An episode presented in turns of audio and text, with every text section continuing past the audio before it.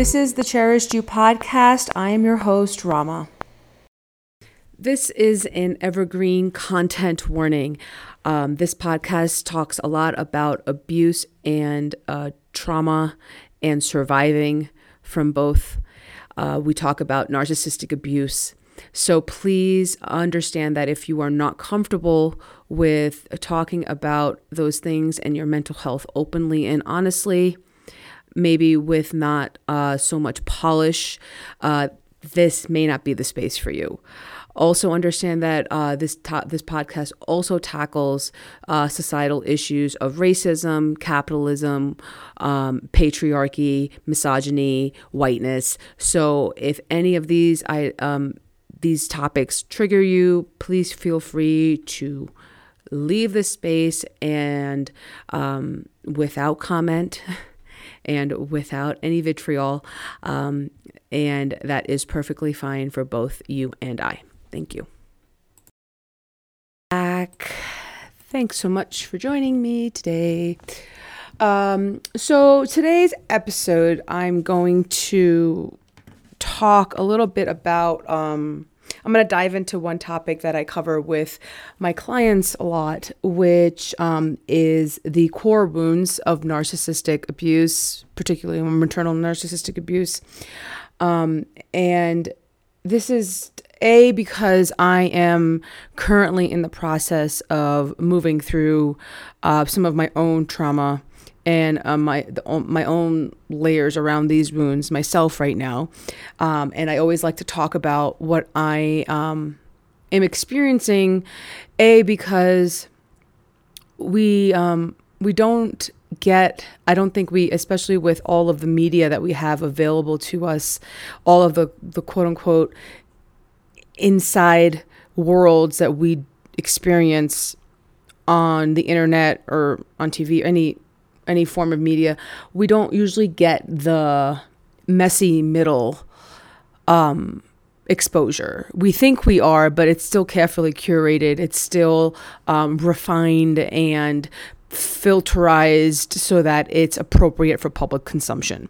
And I am uh, not going to be doing that um, because I think that it's important to to show people and to be um, an example as best as I can while um, trying to maintain my own boundaries as well.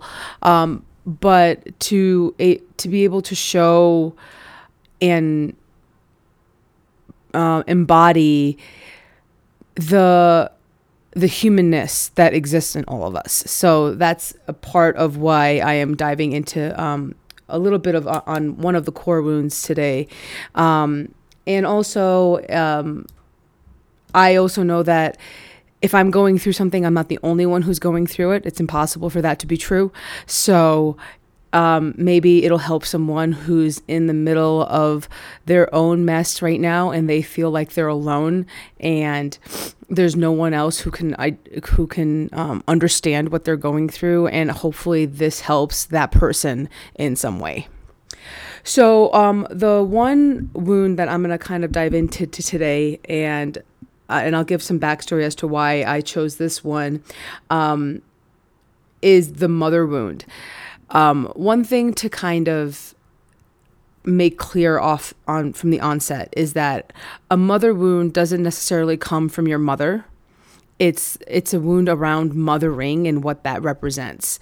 Um, the one thing I've had to learn on my journey what I try to have my clients kind of come to on on their journeys when they do work with me is understanding that unfortunately for us who experience maternal narcissistic abuse we know better than most that the the exaltation of the mother the role of a mother, um, a woman's role as a mother, um, the place a mother is quote unquote supposed to have in your life is to a large extent bullshit. And that is really hard to reconcile when you are surrounded by people who do um, keep their mothers on a pedestal, whether because they were trained to and can't see her as a full human being, so they see her in that one role, and well, you know, she was great, and that all these, and they put all of these very um, abnormally high expectations on her and anyone who may ha- come around to embodying a similar role in their own lives. So, whether it's a sister, a wife, um, a, a, partner, um, whatever, however, whoever else is going to come around to um, kind of mimic those role, uh, like a mother role in their life, they they then put all these other expectations on those people, and when those people fall short, but they'll be like, "Well, my mother did it just fine." And that is a disservice both to their mother and to anybody else who is trying to be a mother because you are disregarding the human struggle that all of those people in that role have had to experience. And it it is um it's jarring and um uh, I'm even like at a loss as to how to describe the feeling, having kind of been through it a little bit myself. Um, you kind of just feel isolated and put aside because you somehow didn't fulfill this made up expectation of what a mother is supposed to be. The other thing is that um, mothers are not always female and that's also important for me, especially um, who who does this kind of work. Um, I want to make sure that I am as inclusive as I can be, and not all mothers are female. Um, so, however that may express in your life, to understand that um, a mother is not always one person. Sometimes um, I know that I've seen with um, with gay couples where they kind of th- there's a lot more equity that I've seen anyway in um, homosexual relationships than there are in heterosexual ones. And that that mother role can be split between two people. So that means that you may have a mother wound that comes from um, one part of a mother wound that comes from one parent and one part of a mother wound that comes from another parent. And that's just because they split up the responsibilities in such a way. Um, so that's also important to understand.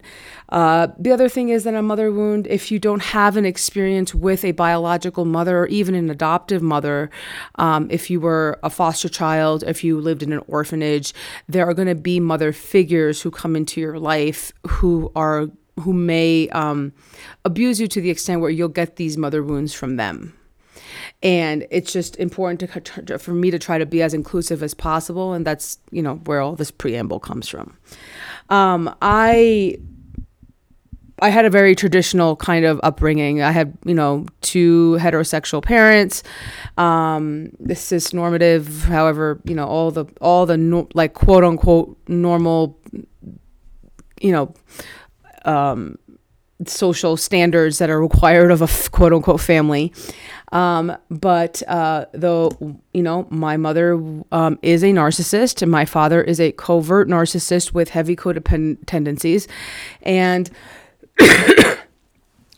what, um, what comes up for what comes up in a mother wound really is any wound about um, around um, your feelings of your own existence, your beliefs about your own existence, um, wounds around being nurtured and supported, and wounds about um, wounds around um, being taken care of.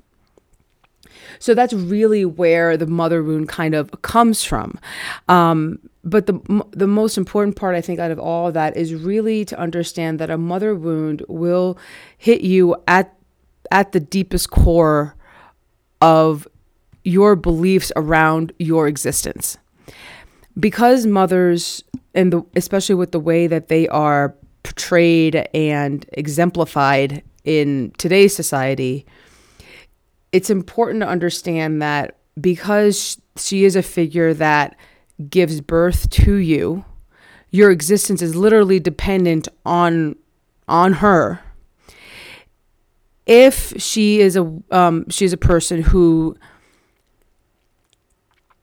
did not want to be a mother, didn't want to give birth to you, um, didn't want to take you in, didn't want to take care of you, uh, you are going to have some very deep seated feelings of unworthiness, of abandonment, of not being good enough to be loved.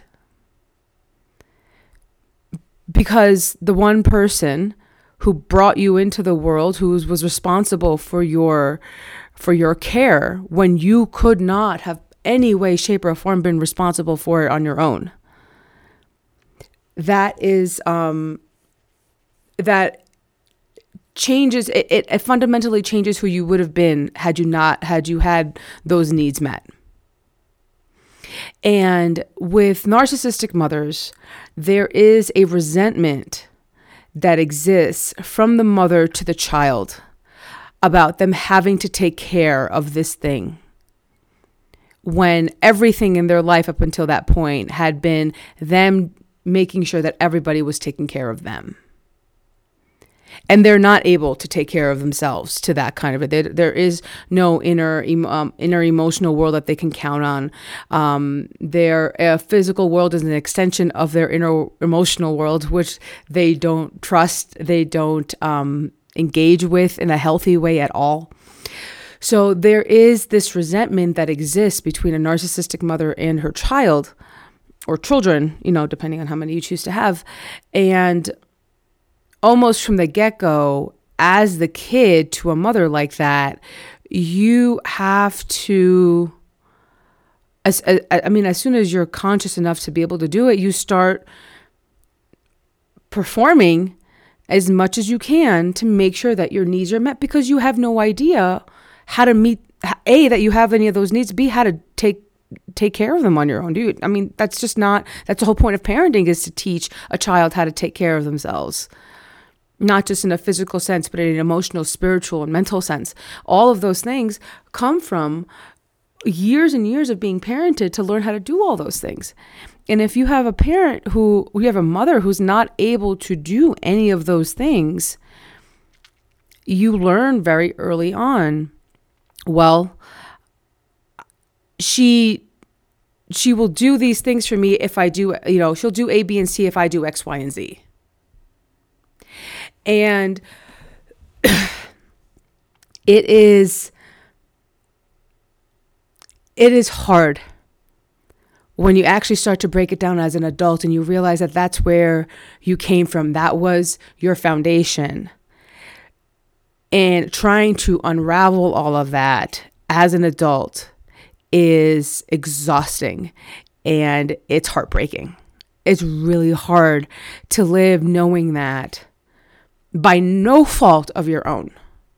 And like that's so important that I hope I uh, like that really kind of etches into all of your minds when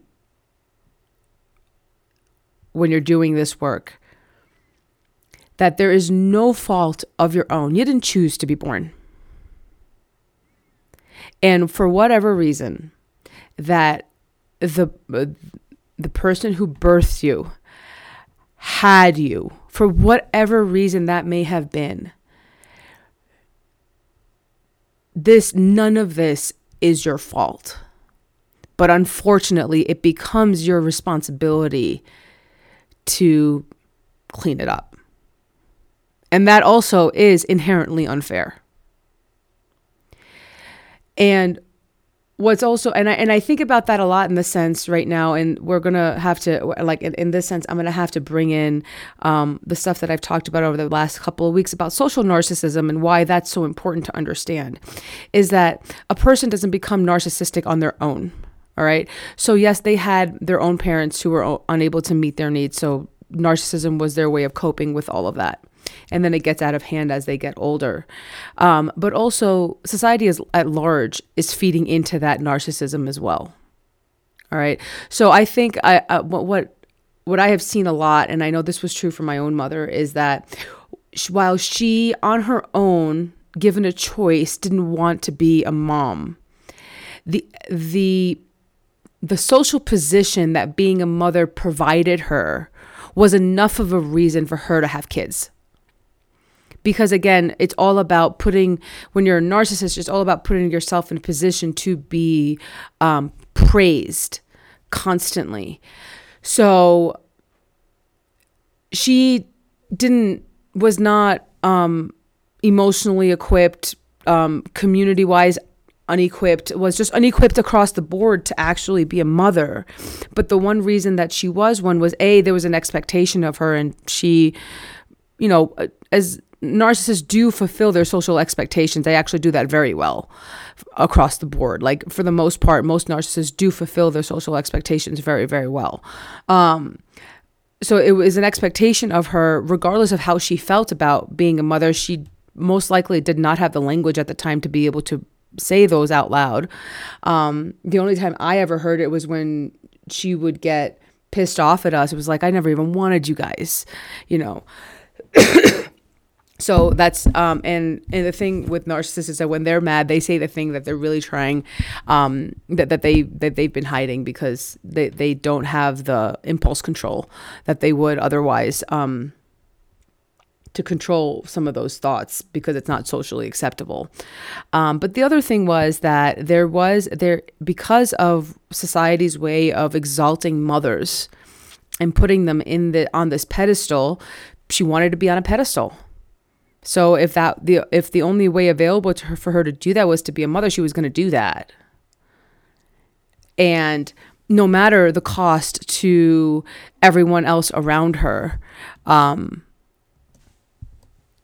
that that that would affect. It was irrelevant. And the reason this came up for me a lot is I um I've been sick twice in the last 3 months, which is the most I've been sick since 2019. Um and I uh, you know when you're when you're sick and you really can't do anything like you I, I seriously like i'm not um, i'm one of those people that uh, like just doesn't um like I, resting like that is it's not like i rest regularly i'm not anti-rest at all actually um but um this was not uh relaxing rest. This was recuperative. I was actually just trying to make sure that my body was healthy.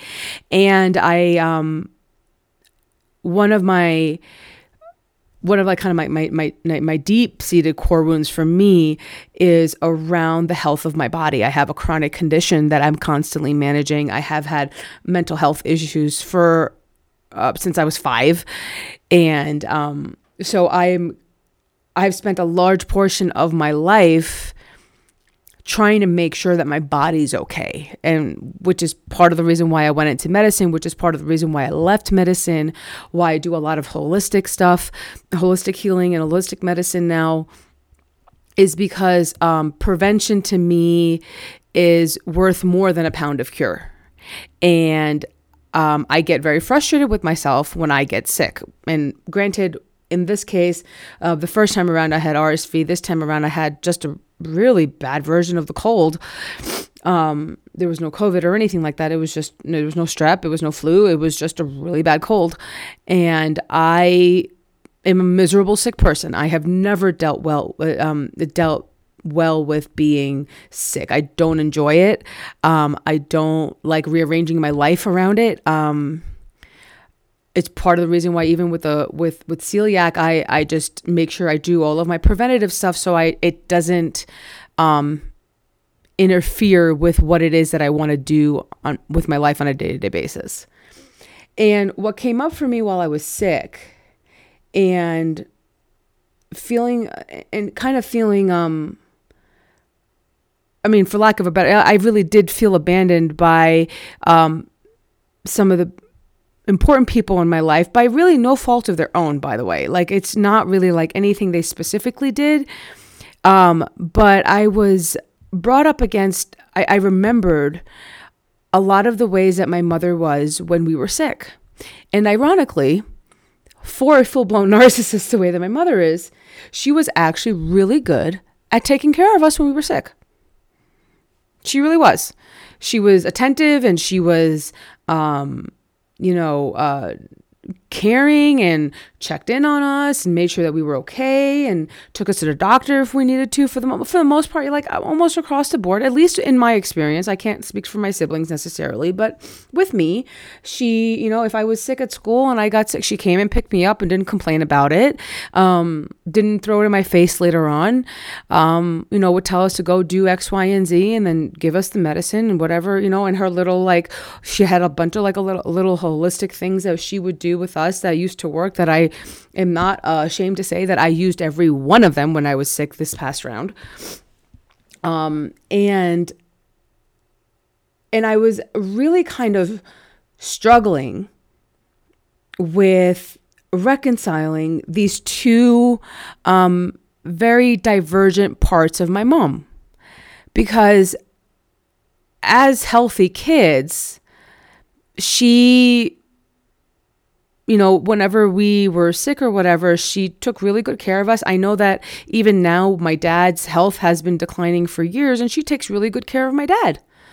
Um and I was and I'm like, but as if we were healthy and fine, you never knew what was going to set her off.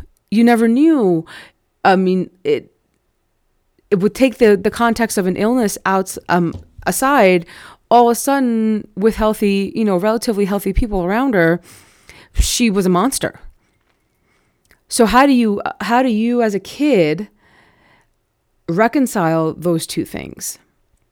Now, I don't I can't say for sure how that works in her head or any narcissist's head because um, I also know that's not an experience that is um, that is uh, translated across the board, like with, with different mothers across, like I'm, it, I, I've ha- I've worked with enough clients with narcissistic mothers that I know that this is kind of like a coin flip.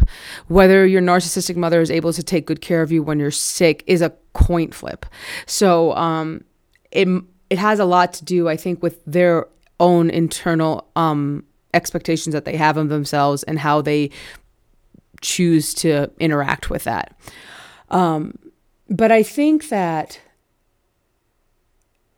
with my mother, knowing my mother the way that I do, um, being able to take care of sick people was a was a way to make herself look better in front of other people. And also, I think it was a safe environment for her to allow herself to be who she might have been had she not undergone all the trauma that she went through,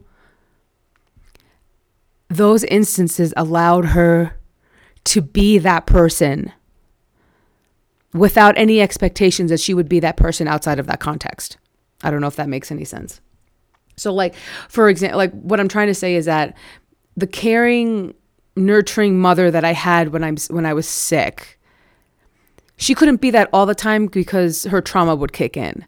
But in those instances when we were sick, underneath it all, had she not gone through what she went through and had, you know, had she not had narcissism as a part of her context, or had she, you know, healed it in some way, that's who she would have been. Or maybe that's also something as her kid that I choose to believe you know it, it could be either way. Like i said there's no i don't have a definitive answer on this one thing because it is um, such a coin flip with narcissistic mothers as to whether or not they're able to do that. And as i was sick and i'm kind of like working through all this because the one thing is that i don't um, I don't get sick very often, and so if I get sick this mu- this severely, this close together, yes, part of it is, you know, there's pathogens that are so much more scary than they ever have been before floating around in the air. And also i i take it as an invitation from my body that there is something that i haven't made time for and it's forcing me into a position where I have to make I like I now have the time to deal with whatever it is that's coming up. And I've always I've always believed that um I don't think my body does anything by mistake. I don't think if it's experiencing something that feels so severe that it's by mistake. So I took the time um, to kind of really sit with all of these feelings around my existence, all of these beliefs around my existence that came from my mom. And and while I I did learn, I mean I've I've known this obviously for a while, but I did learn that you know what, I can I have um reparented myself pretty successfully because I knew how to take care of myself. And I knew that I couldn't, you know, I didn't force myself to go um, go to go to appointments that I had scheduled last week when I was sick. I moved them. Wasn't that hard to do. Um, it was uh, a bit annoying and frustrating, but you know, nothing. You know, I didn't force myself to go and do stuff that I wasn't ready to do. Um, I made sure that I got the rest that I needed. I made sure that I gave my body um, what it needed. I didn't force food down if I wasn't ready to eat. I know that um, fasting is usually a better state for your body when you are sick, so it has the energy to go and take care, and fight off whatever it needs to fight off. And then, you know, I didn't force myself to eat anything because I couldn't get it down anyway and nothing felt appetizing. So I was like, you know what? My appetite will come back when my body is healthy enough to digest food. Not a big deal. Um, I didn't make it, uh, I didn't make my sickness some sort of moral judgment on myself, which I have done in the past. Um, so all of those things I was really honestly proud of myself that I was able to get through. Um, and then, you know, I also, I think, uh, I also was able to kind of heal this this portion of myself of, of, of the mother wound that I do carry and recognizing that just as much as I'm complicated, so is my mom. And just because I know how she ended up the way that she ended up. I know that remembering the things that she did do that were nurturing and you know the the quintessential mothering juxtaposed against the things that she considered mothering but really wasn't mothering at all was just abuse um to understand that she struggles with herself just as much as any of us struggle with ourselves. And to give her her humanness to be able to tell my own inner child and inner teenager, look, your mother was complicated because she's a human. And despite everything you think you know, you didn't live her experience. None of this makes it your fault. You didn't, none of this, none of my experience, my childhood, none of it was my fault. Any of the abuse that I encountered, none of it was my fault. Just as much, any of the nurturing that I encountered, none of that was because of me either. And there is a, there's a certain amount of growth that's required to be able to hold those two things, to those two conflicting ideas in my heart at the same time. And if for nothing else, I was able to grieve the mother I wish I had, I grieve the mother I did have. And and I and I grieved the fact that she didn't have the mother that she should have had. So there was a lot of like generational trauma that came up for me um, with this last sickness, and like the mother wound I know for me, for for me um, in my family runs for at least five to six generations back, at least. Um, that's what I know of for sure. Um, most likely, there was probably more, um, and so I came out of it. Um, I think a little bit more whole, and I hope that if there's anyone else who's kind of going through this right now, and you know, if you're taking all of the necessary precautions about protecting yourself when you're out in the world from illness and you still get sick. And by the way, I do wear a mask still all the time.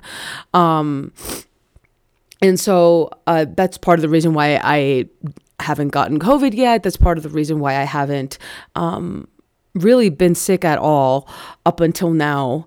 And even now, like I've gotten over these illnesses, um, you know, in a timely manner that seems just in line with what my body is supposed to do, despite the fact that, um, you know, I do have an autoimmune condition. Nothing new has popped up as of yet.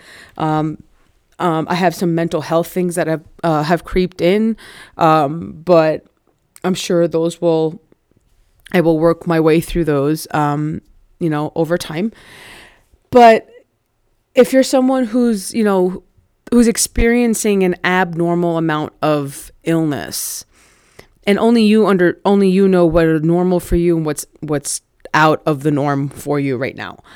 Um, what I'm inviting you to do is that and you're if you're actively like working on healing your trauma and you're experiencing out of the norm illnesses for yourself um, those illnesses are biological and and sometimes they're spiritual so i'm just going to invite you to take a look at it from another lens from a different perspective and see if there's something that you can resolve within yourself that maybe needed some tending to. And also remember that a lot of these things, sometimes some of these wounds, especially if you do this work regularly, um, consistently, sometimes you need a change in internal environment to be able to trigger some of this stuff to come up. I wasn't really going to come across a, um, an, a mother wound around being sick until I was sick. Like it was just not going to happen unless I was in that state again. And I could remember all of those things, and the memory would be triggered from when I was sick before. I've never really, you know, that there's really the only way that I was going to be able to remember any of those things. That that trauma was ever going to be triggered was because I had to be in a state that was going to be similar to the one where I experienced the trauma in the first place. Um, so hopefully this helps someone. I know that I felt really alone when I was going through it, and I know that that's not true. Um, the the wounds around abandonment wounds and worthiness wounds and being able to be loved wounds those are all just so foundational to our existence as humans and to give yourself some grace, to give yourself some closure um, can be really, really helpful. And also to know that, you know what, you're not alone. No matter how much you feel like you are, you're not. And, um, and I hope that in that sense, this, this helps whoever it's supposed to help today. Thanks so much for listening, guys, and I will see you again next week. Bye bye. Thanks so much for listening to the Cherished You podcast. If you could please leave me a review, um, subscribe, and share, it really helps get the podcast out to those who it will help the most.